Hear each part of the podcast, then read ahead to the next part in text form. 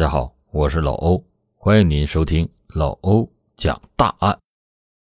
变态丈夫虐待妻子，妻子伙同公公剁掉丈夫的头颅，公公竟然说他就是个畜生，我不后悔杀了他。即使在面对审判的时候，老人也是一脸愤然的这样说着。谁能想到，这个老人口中的畜生，竟然是自己的亲生儿子？而他涉及的案件，竟是伙同儿媳一起杀了自己的儿子。老话说得好，“虎毒还不食子呢。”那究竟是什么原因，让这个父亲能这么狠心的与儿媳密谋杀害儿子呢？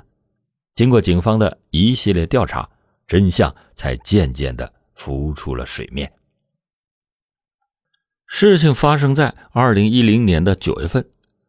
有一天早上，两个环卫工人照例早起去打扫卫生，在东湖的边上，他们发现了河面上有一个很奇怪的黑色大塑料袋。河面上的垃圾不少，但是这种这么明显而且大型的垃圾，是很少有人会明目张胆的丢在这里的。他们用棍子把这个垃圾袋勾了上来，却发现袋子出奇的重。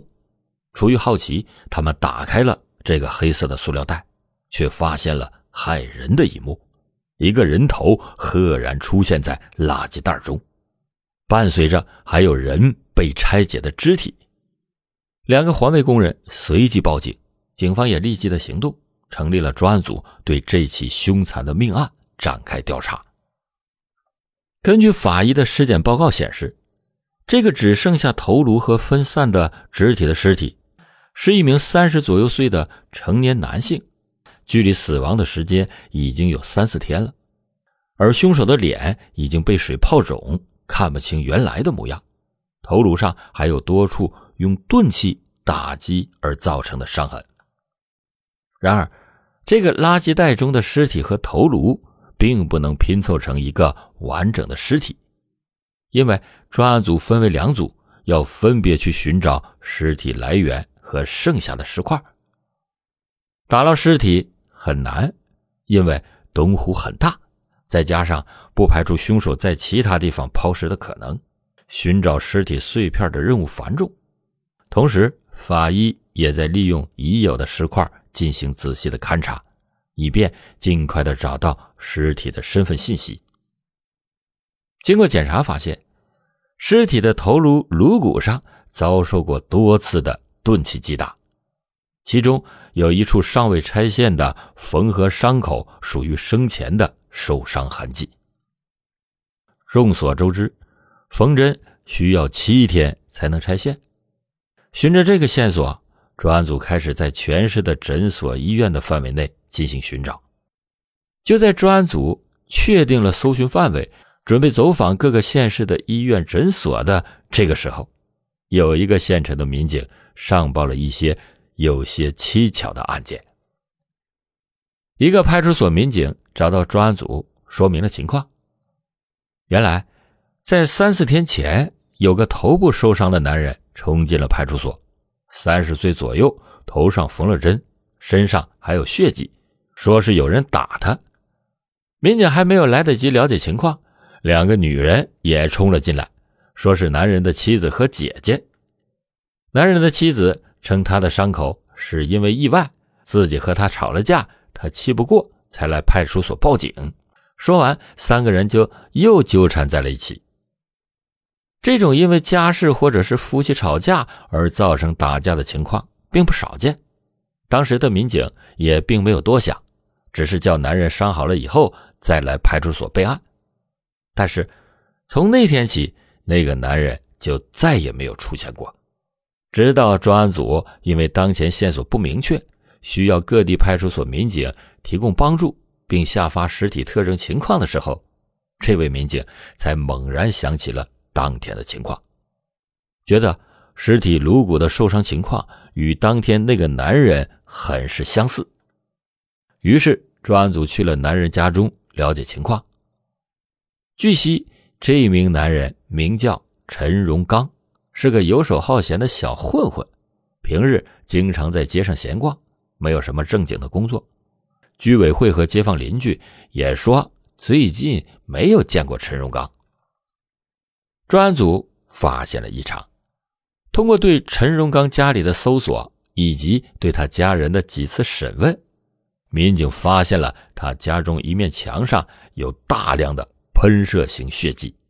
经过查证，这些血迹与那个头颅的 DNA 吻合，确实是陈荣刚。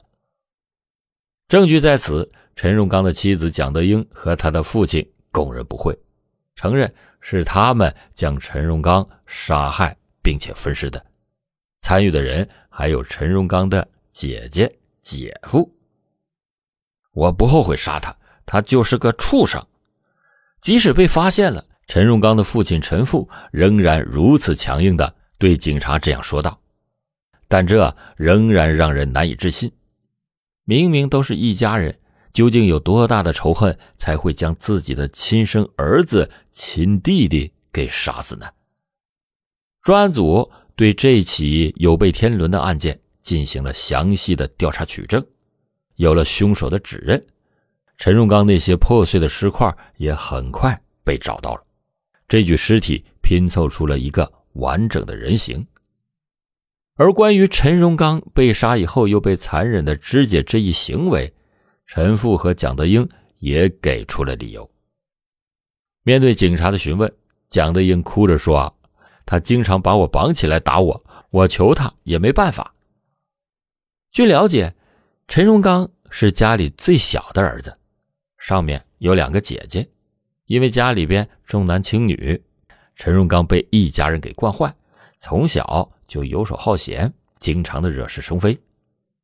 正是这样的溺爱，让陈荣刚即使成年以后也没有任何的长进，甚至在娶了妻子以后，仍然对妻子施暴，找家里人要钱，只要不给钱，就是一顿打骂。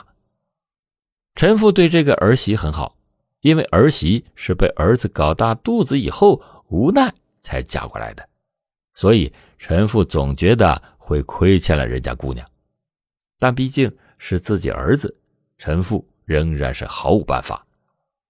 直到陈荣刚有一次要钱没要到，居然想谋害陈父，将他的钱据为己有，陈父这才忍无可忍，决定亲手解决这个被自己养坏的孩子。陈父的年纪大了，动起手来不一定是陈荣刚的对手。于是，陈父伙同被欺负已久的蒋德英和女儿动起了杀念。善恶终有报，陈父一手解决掉自己造成的祸害儿子，但终究是触碰了法律的红线。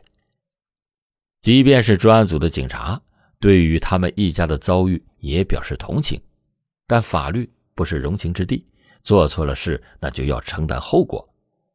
经过审判。陈父蒋德英以及参与杀人抛尸的陈父姐姐、姐夫都被判处了刑罚，这个杀人抛尸案算是了结，但其中的案件发展结果还是值得人们深思。因为陈父一家人的纵容溺爱，导致陈荣刚没有走上正路。然而，私自杀人解决祸端，终归不是正确的解决办法。法律不会因为凶手的遭遇悲惨。就对其网开一面，在任何冲动面前，还是要冷静下来，三思而后行，千万不要为此搭上自己的一生。好了，感谢您今天收听老欧讲大案，老欧讲大案，警示迷途者，唤醒梦中人。